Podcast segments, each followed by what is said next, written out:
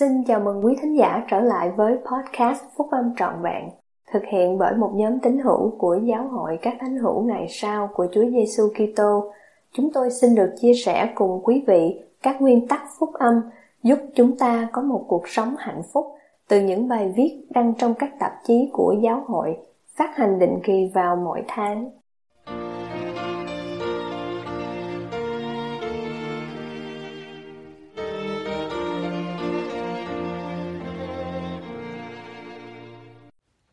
Tin cậy nơi Thượng Đế, rồi hãy đi và làm.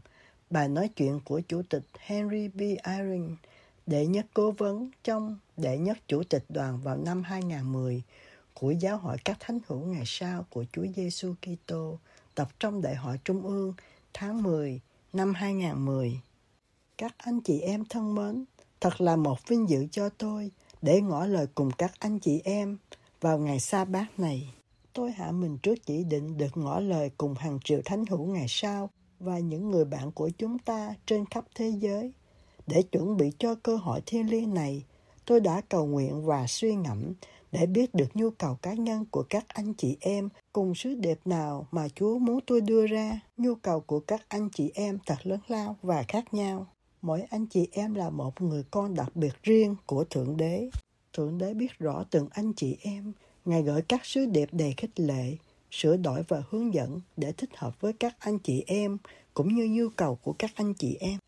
Để nhận ra điều mà Thượng Đế muốn tôi đề cập đến trong đại hội này, tôi đã đọc những sứ điệp của các tôi tớ của Ngài trong Thánh Thư và trong các đại hội trước. Tôi đã nhận được sự đáp ứng cho lời cầu nguyện của tôi khi tôi đọc những lời của Amma, một tôi tớ tài giỏi của Chúa trong sách Mật Môn. Ôi, ước gì tôi là một thiên sứ và có được sự ước muốn của lòng tôi để tôi có thể đi khắp nơi và nói lên bằng tiếng kèn của Thượng Đế, bằng một giọng nói làm rung chuyển địa cầu và rao truyền sự hối cải cho mọi người. Phải, tôi sẽ rao truyền cho từng người bằng tiếng sấm sét về sự hối cải và kế hoạch cứu chuộc để họ hối cải mà đến với Thượng Đế của chúng ta. Hầu không còn thêm một sự sầu khổ nào nữa trên khắp mặt đất này.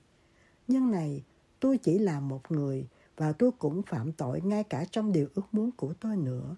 Vì lẽ ra, tôi phải hài lòng về những điều mà Chúa đã ban phát cho tôi. Và rồi, tôi tìm ra trong ý nghĩ của Alma sự hướng dẫn mà tôi đang cầu xin. Và này, Chúa đã ban cho tất cả mọi quốc gia với những người cùng chung một nước và chung một ngôn ngữ, được giảng dạy lời của Ngài, phải, trong sự thông sáng, cho tất cả những ai mà Ngài thấy thích hợp cần phải nhận được.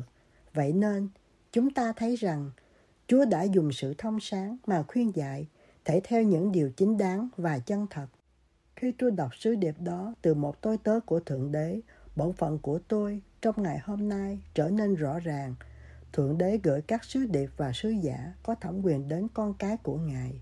Tôi phải xây đắp sự tin cậy nơi Thượng Đế và các tôi tớ của Ngài, đủ để chúng ta sẽ đi ra và vâng theo lời dạy bảo của Ngài. Ngài muốn điều đó vì Ngài yêu thương chúng ta và muốn chúng ta được hạnh phúc. Và Ngài biết rằng việc không tin cậy nơi Ngài sẽ mang đến nỗi buồn phiền. Việc không tin cậy đó sẽ mang đến nỗi buồn phiền cho con cái của Cha Thiên Thượng, trừ trước khi thế gian được tạo dựng. Chúng ta biết qua những điều mặc khải của Thượng Đế ban cho tiên tri Joseph Smith rằng nhiều anh chị em của chúng ta trong tiền dương thế đã khước từ kế hoạch dành cho cuộc sống trần thế của chúng ta, là kế hoạch đã được Cha Thiên Thượng và con trai đầu lòng của Ngài, Đức Giê-hô-va, trình bày. Chúng ta không biết được tất cả các lý do thành công khủng khiếp của Lucifer trong việc xúi giục cuộc nổi loạn đó. Tuy nhiên, có một lý do rõ ràng. Những người bị mất phước lành của việc đến thế gian đã không tin cậy nơi Thượng Đế đủ để tránh cảnh khổ sở vĩnh cửu.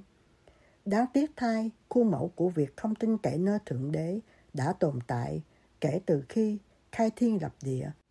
Tôi sẽ rất thận trọng trong việc đưa ra những ví dụ từ cuộc sống của con cái của Thượng Đế vì tôi không biết tất cả những lý do họ không đủ đức tin để tin cậy Ngài. Nhiều anh chị em đã xem xét những giây phút khủng hoảng trong cuộc sống của họ. Ví dụ, Jonah không những khước từ lệnh truyền của Chúa để đi Ninive mà còn đi đường khác nữa. Naaman không thể tuyên kệ lời hướng dẫn của vị tiên tri của Chúa để đi tắm trong một dòng sông để Chúa chữa lành bệnh phong của ông, vì ông cảm thấy công việc giản dị đó không xứng với chức tước cao của ông. Đấng cứu rỗi đã mời gọi Phi-e-rơ bỏ sự an toàn của chiếc thuyền để đi cùng Ngài trên mặt nước. Chúng ta cảm thấy được nỗi đau khổ của Ngài và thấy rằng chúng ta cần phải hết lòng tin cậy nơi Thượng Đế khi chúng ta nghe lời tường thuật sau đây. Song đến canh tư đêm ấy, Đức Chúa Giê-xu đi bộ trên mặt biển mà đến cùng môn đồ. Khi thấy Ngài đi bộ trên mặt biển thì môn đồ bối rối mà nói rằng ấy là một con ma, rồi sợ hãi mà la lên. Nhưng Đức Chúa Giê-xu liền phán rằng các ngươi hãy yên lòng, ấy là ta đây, đừng sợ. Phi-e-rơ bèn thưa rằng lạy Chúa, nếu phải Chúa, xin khiến tôi đi trên mặt nước mà đến cùng Chúa. Ngài phán rằng hãy lại đây. Phi-e-rơ ở trên thuyền bước xuống, đi bộ trên mặt nước mà đến cùng Đức Chúa Giê-xu. Xong khi thấy gió thổi thì Phi-e-rơ sợ hãi, hồng sụp xuống nước, bèn la lên rằng Chúa ơi, xin cứu lấy tôi. Tức thì Đức Chúa Giê-xu giơ tay ra nắm lấy người mà nói rằng hỏi người ít đức tin, sao ngươi hồ nghi làm vậy? Chúng ta có thể lấy can đảm từ sự kiện là Phi-e-rơ đã dần dần tin cậy Chúa, đủ để trung tín trong sự phục vụ Ngài suốt từ đó cho tới sự tuẫn đạo của ông. Nê-phi, người thanh niên trẻ tuổi trong sách Mặc Môn, khơi dậy một ước muốn nơi chúng ta để phát triển sự tin cậy nơi Chúa nhằm tuân theo các lệnh truyền của Ngài, cho dù có khó khăn đến đâu đi nữa đối với chúng ta. Nê-phi đối diện với cảnh hiểm nguy và có thể cái chết nữa khi ông nói những lời đầy tin cậy này mà chúng ta có thể và cần phải thường xuyên cảm thấy trong lòng mình. Con sẽ đi và làm những gì Chúa đã truyền lệnh, vì con biết Chúa không ban ra một lệnh truyền nào cho con cái loài người, mà Ngài lại không chuẩn bị sẵn một đường lối để họ có thể thực hiện được những điều Ngài phán truyền. Sự tin cậy đó đến từ việc biết Thượng Đế hơn bất cứ dân tộc nào khác trên thế gian. Nhờ vào các sự kiện vinh quang của phúc âm phục hồi, chúng ta đã cảm nhận được sự bình an mà Chúa ban cho dân Ngài với những lời: hãy yên lặng và biết rằng ta là Đức Chúa Trời. Lòng tôi vô cùng biết ơn về điều mà Thượng Đế đã mặc khải về Ngài để chúng ta có thể tin cậy Ngài. Đối với tôi, câu chuyện bắt đầu vào năm 1820 với một thiếu niên trong một khu rừng cây tại một nông trại ở tiểu bang New York. Thiếu niên ấy, Joseph Smith Jr., đi vào khu rừng đến một nơi vắng vẻ. Ông quỳ xuống, cầu nguyện và hoàn toàn tin cậy rằng Thượng Đế sẽ đáp ứng lời khẩn cầu của ông để biết điều gì ông phải làm để được thanh tẩy và cứu rỗi nhờ vào sự chuộc tội của Chúa Giê-xu Kitô. Mỗi lần tôi đọc lời tường thuật của ông thì tôi càng tin nơi Thượng Đế và các tôi tớ của Ngài hơn. Tôi thấy một luồng ánh sáng ngay trên đầu tôi, sáng hơn cả ánh sáng mặt trời. Ánh sáng ấy từ từ hạ xuống cho đến khi phủ lên tôi. Liền đó, tôi cảm thấy được sự giải thoát ngay khỏi kẻ thù đã trói buộc tôi. Khi ánh sáng trón hòa trên người tôi thấy có hai nhân vật đứng bên trên tôi giữa không trung, vẻ rực rỡ và hào quang chói lọi của hai người thật không bút nào tả xiết. Một trong hai vị nói chuyện với tôi, gọi tên tôi và trỏ tay vào vị kia mà nói rằng đây là con trai yêu quý của ta, hãy nghe lời người. Đức Chúa Cha mặc khải cho chúng ta biết rằng Ngài hằng sống, rằng Chúa Giê-xu Kitô là con trai yêu quý của Ngài và rằng Ngài yêu thương chúng ta đủ để gửi vị nam tử đến cứu chúng ta là con cái của Ngài. Và vì tôi có chứng ngôn rằng Ngài đã kêu gọi thiếu niên ít học ấy với tư cách là vị sứ đồ và tiên tri, nên tôi tin cậy các sứ đồ và các vị tiên tri của Ngài ngày nay và những người họ kêu gọi phục vụ Thượng Đế. Sự tin cậy đó đã ban phước cuộc sống của tôi và gia đình tôi. Cách đây nhiều năm, Chủ tịch Ezra Taft Benson ngỏ lời trong một đại hội giống như đại hội vào ngày Chủ nhật. Ông khuyên bảo chúng ta phải làm hết sức mình để thoát cảnh nợ nần và không mắc nợ. Ông đề cập đến tiền nợ nhà. Ông nói rằng tốt nhất là nếu chúng ta có thể trả hết nợ nhà của mình, mặc dù có lẽ không thể thực hiện được sau buổi họp. Tôi quay sang hỏi vợ tôi, em nghĩ có cách nào chúng ta có thể làm điều đó được không? Thoạt tiên, chúng tôi không thể làm được. Và rồi, đến buổi chiều, tôi nghĩ về một bất động sản mà chúng tôi sở hữu ở một tiểu bang khác. Trong nhiều năm, chúng tôi cố gắng bán nó nhưng không được. Nhưng vì chúng tôi tin cậy Thượng Đế và một vài lời đưa ra từ giữa sứ điệp của tôi tớ của Ngài, nên sáng thứ hai, chúng tôi gọi điện thoại cho một người ở San Francisco, là người đã đăng bán bất động sản của chúng tôi. Tôi đã gọi người ấy một vài tuần trước đó, và lúc bấy giờ, người ấy đã nói, chúng tôi chưa thấy ai quan tâm đến bất động sản của anh trong nhiều năm rồi. Nhưng ngày thứ hai, sau đại hội đó, tôi đã nghe một câu trả lời mà cho đến ngày hôm nay đã củng cố sự tin cậy của tôi nơi Thượng Đế và các tôi tớ của Ngài. Người ấy nói, tôi rất ngạc nhiên trước cuộc điện thoại của ông. Hôm nay có người đến hỏi mua bất động sản của ông đấy. Tôi ngạc nhiên hỏi, người ấy trả bao nhiêu? Người ấy đã hỏi mua với giá chỉ cao hơn số tiền nợ nhà của chúng tôi một vài đô la. Một người có thể nói rằng việc đó là hoàn toàn ngẫu nhiên, nhưng chúng tôi đã trả hết nợ nhà và gia đình của chúng tôi vẫn lắng nghe bất cứ lời nào trong sứ điệp của vị tiên tri mà có thể dường như được gửi đi để nói cho chúng ta biết phải cần làm điều gì để được an toàn và bình an là điều Thượng Đế muốn chúng ta có. Sự tin cậy như vậy nơi Thượng Đế có thể ban phước cho cộng đồng cũng như gia đình. Tôi lớn lên trong một thị trấn nhỏ ở New Jersey. Chi nhánh của chúng tôi trong giáo hội có ít hơn 20 tín hữu thường xuyên tham dự nhà thờ. Trong số những người này có một phụ nữ lớn tuổi rất khiêm nhường, cải đạo vào giáo hội. Bà là một người di cư, nói giọng Na Uy rất nặng. Bà là tín hữu giáo hội độc nhất trong gia đình bà và trong thành phố mà bà đang sống. Qua cha tôi là chủ tịch chi nhánh, Chúa đã kêu gọi bà với tư cách là chủ tịch hội phụ nữ của chi nhánh. Bà không có sách hướng dẫn để cho bà biết phải làm gì. Không một tín hữu nào của giáo hội sống gần bà. Bà chỉ biết rằng Chúa quan tâm đến những người hoạn nạn và biết một vài từ trong câu phương châm của hội phụ nữ, lòng bác ái không bao giờ hư mất. Giữa lúc mà chúng ta gọi là cuộc đại khủng hoảng kinh tế, hàng ngàn người mất việc và vô gia cư, vậy nên cảm thấy rằng mình đã nhận được nhiệm vụ từ Chúa, bà hỏi xin những người hàng xóm của bà quần áo cũ, bà giặt và ủi số quần áo đó, rồi xếp chúng vào những cái thùng bìa cứng đặt ở cửa sau nhà bà. Khi những người không có tiền cần quần áo và xin những người hàng xóm của bà giúp đỡ, thì họ thường nói, hãy đi lại căn nhà ở dưới phố. Một bà mặc môn sống ở đó sẽ cho mấy người những thứ mà mấy người cần. Chúa không quản lý thành phố đó, nhưng Ngài đã thay đổi một phần của thành phố đó được tốt hơn.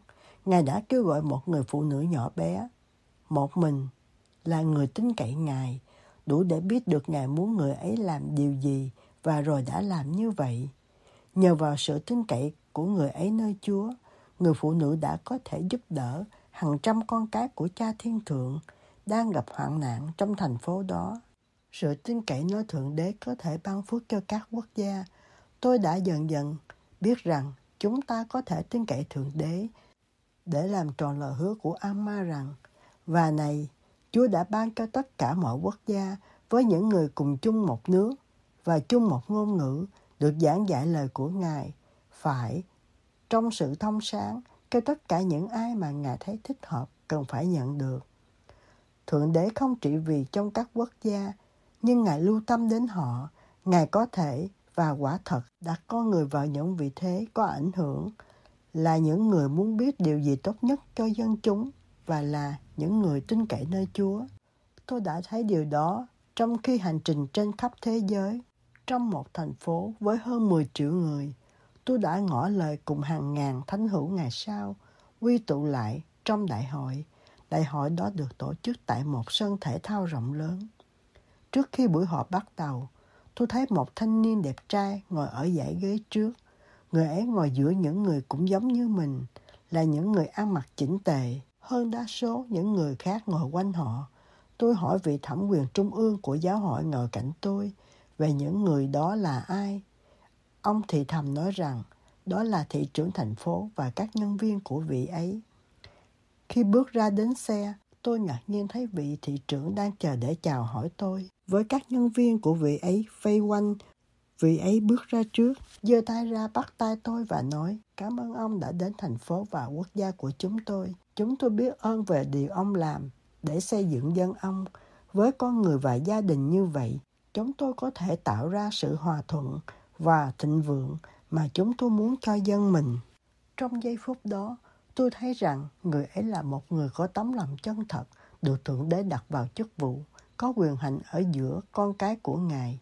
Chúng ta là một thiểu số nhỏ trong số các nông dân của thành phố lớn đó. Vị thị trưởng biết rất ít về giáo lý và về các tín hữu của chúng ta. Tuy nhiên, Thượng Đế đã gửi cho vị ấy sứ điệp rằng các thánh hữu Ngài sao, dưới giao ước để tin cậy Thượng Đế và các tôi tớ có thẩm quyền của Ngài, sẽ trở thành một ánh sáng cho dân của vị ấy. Tôi biết các tôi tớ của Thượng Đế là những người sẽ ngỏ lời cùng các anh chị em trong đại hội này. Họ được Thượng Đế kêu gọi để đưa ra những sứ điệp cho con cái của Ngài. Chúa đã phán cùng họ những điều gì ta là Chúa đã nói, ta đã nói, và ta không miễn giảm cho ta. Và dù trời đất qua đi, nhưng lời ta sẽ không qua đâu, mà sẽ được ứng nghiệm dẫu bằng chính tiếng nói của ta hoặc bằng tiếng nói của các tôi tớ ta thì cũng như nhau. Các anh chị em cho thấy mình tin cậy nơi Ngài khi các anh chị em lắng nghe với chủ ý để học hỏi, hối cải, rồi đi và làm bất cứ điều gì Ngài phán bảo. Nếu các anh chị em tin cậy Thượng Đế đủ để lắng nghe sứ điệp của Ngài trong mỗi bài giảng, bài ca và lời cầu nguyện trong đại hội này, thì các anh chị em sẽ tìm thấy sứ điệp đó. Và nếu sau đó các anh chị em đi và làm điều Ngài muốn các anh chị em làm, thì khả năng tin cậy Ngài của các anh chị em sẽ phát triển. Và cuối cùng, các anh chị em sẽ tràn ngập lòng biết ơn để thấy rằng Ngài đã trở nên tin cậy các anh chị em. Tôi làm chứng rằng ngày nay, Thượng Đế phán bảo qua các tôi tớ đã được chọn của Ngài trong giáo hội các thánh thủ Ngài sao của Chúa Giêsu Kitô. Thomas S. Monson là vị tiên tri của Thượng Đế, Cha Thiên Thượng và vị nam tử Chúa Giêsu Kitô hằng sống và yêu thương chúng ta. Tôi cũng làm chứng như thế trong tôn danh của Chúa Giêsu Kitô. Amen.